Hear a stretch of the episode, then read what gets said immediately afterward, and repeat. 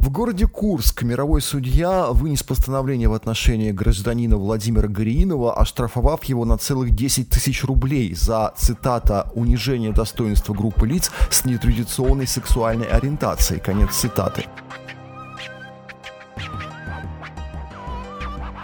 Здравствуйте все, это «Права человека» с Игорем Кочетковым, подкаст и YouTube-канал о политической философии, правах человека и активизме. Обо всем, что должны знать и о чем следует размышлять тем, кто однажды решил изменить этот мир к лучшему.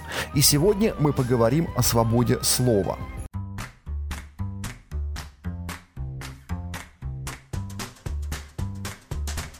Почему этот прецедент важен? По трем причинам. Но прежде чем их назвать, э, расскажу историю, финалом которой и стало данное решение суда. Э, в январе 2020 года довольно популярный э, в ТикТоке и ВКонтакте блогер Владимир Гриинов заявил на всю свою многотысячную аудиторию, что, мол, будь моя воля, я бы геев расстреливал. Ну и много еще чего в таком же духе заявлял. Э, довольно неожиданно для всех э, его выступление вызвало большой резонанс среди тиктокеров и в других соцсетях. А еще более неожиданным для самого Володи как минимум стало то, что почти все комментаторы его за такие слова осудили. А кто-то даже стал писать заявление в правоохранительные органы с требованием привлечь гражданина Гориинова к ответственности за призывы к убийству и разжигание ненависти в отношении социальной группы. И вот одно из таких заявлений так и выстрелило и свершился суд.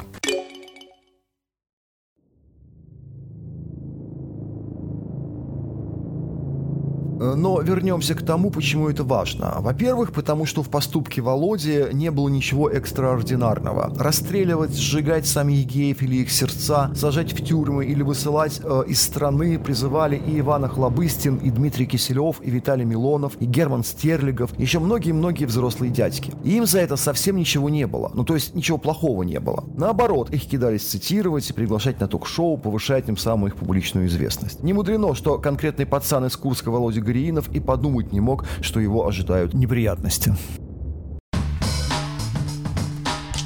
Однако уже через месяц Володя извинялся за свои слова. «Э, я позволил себе резко и грубо высказаться против геев. Хочу сразу обозначить, что я никак не оправдываю свой поступок и поведение. Не прошу меня жалеть и сочувствовать. Это моя большая ошибка и урок на будущее. Думаю, не только для меня. Неважно, какая у человека ориентация, религия, национальность и убеждения. Он прежде всего человек. Написал он у себя в Инстаграме. Э, также Володя написал, что из-за всей этой истории э, членам его семьи пришлось столкнуться с потоками издевательств и ненависти. Лично мне искренне жаль, жаль, что так получилось. Но тем не менее, э, главный вывод, который можно сделать из всей этой истории, времена меняются. Особого внимания заслуживает тот факт, что осуждение общественного мнения настигло Володю раньше, чем карающий меч правосудия. Уж не знаю, хорошо это или плохо, но наше общество меняется быстрее, чем государство.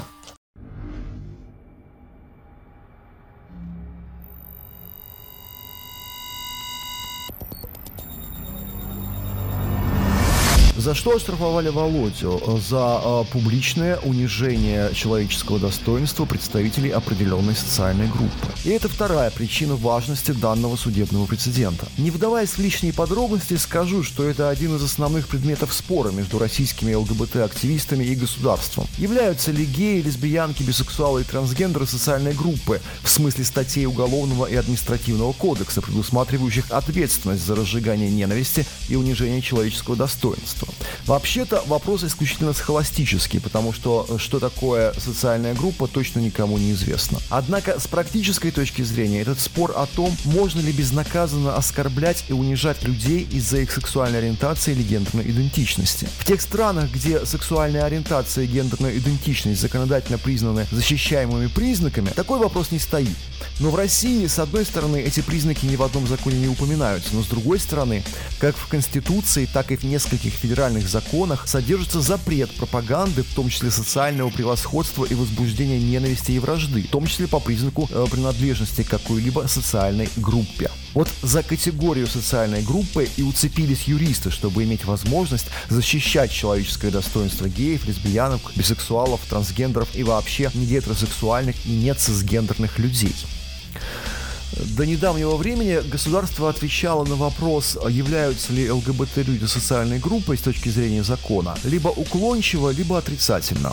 Но еще в 2014 году Конституционный суд Российской Федерации установил, что группы лиц с определенной сексуальной ориентацией, это выражение Конституционного суда, могут рассматриваться э, как социальные группы, э, представителей которых государство должно охранять от дискриминации. И вот в полном соответствии с таким пониманием норм законодательства мировой судья в Курске решает, что Володя Гориинов не должен был делиться со своими зрителями откровениями о расстрелах геев. Это, кстати, не первый в России случай привлечения к ответственности за разжигание ненависти в отношении ЛГБТ-людей. Но впервые на моей памяти подобное решение вынесено по такому достаточно широко обсуждавшемуся случаю. В чем мораль этой басни? Том, что когда правосудие остается правосудием, то есть на суды не оказывается прямого политического давления, даже действующее российское законодательство может защищать людей от дискриминации и унижения их человеческого достоинства по мотивам сексуальной ориентации и гендерной идентичности. Как говорится, было бы желание. Когда э, российская ЛГБТ-сеть, э, крупнейшая в России правозащитная ЛГБТ-организация, помогла блогеру Жене Светски подать заявление в прокуратуру и Следственный комитет на Гориинова, некоторые упрекали нас э, в том, что мы против свободы слова и что мы пытаемся использовать в своих интересах нормы закона, которые используются против инакомыслящих в России. Да, если честно, у нас самих были сомнения такого же рода. Мы много это обсуждали и пришли к выводу, что нет. Право на свободу высказывания Володя и тех, кто думает так же, как он, мы не нарушаем. Никто из нас не может жить в одиночестве, а, и а, никому из нас а, не дано выбирать в окружении людей с каким цветом кожи, разрезом глаз, сексуальной ориентацией или гендерной идентичности нам находиться рядом.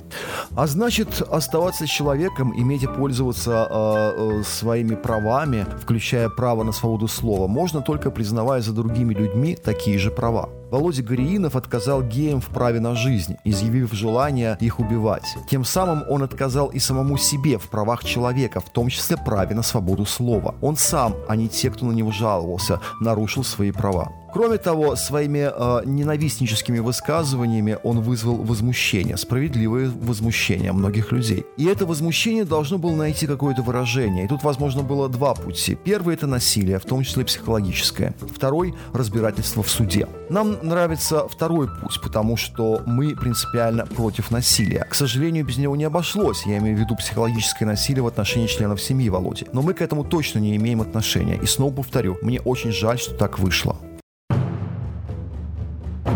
Ну и, наконец, третья причина, по которой я посчитал важным поговорить об этой истории в своем подкасте. Она учит нас тому, э, что никакие религиозные, политические э, и какие угодно другие взгляды не могут э, быть оправданием для унижения достоинства других людей. А еще она учит нас тому, что свое человеческое достоинство в России можно и нужно защищать в судах. Это получается не всегда и не сразу, но чтобы получалось чаще и лучше, лучше не надо оставлять попыток. Вот такой короткий получился сегодня эпизод. А, следующие будут а, длиннее. Я снова вернусь а, к вопросам политической философии, теории этики прав человека. Но все равно время от времени буду комментировать и такие конкретные случаи вроде дела Володи Гриинова. Как говорится, оставайтесь с нами. Спасибо, что слушали. До свидания. Будьте здоровы.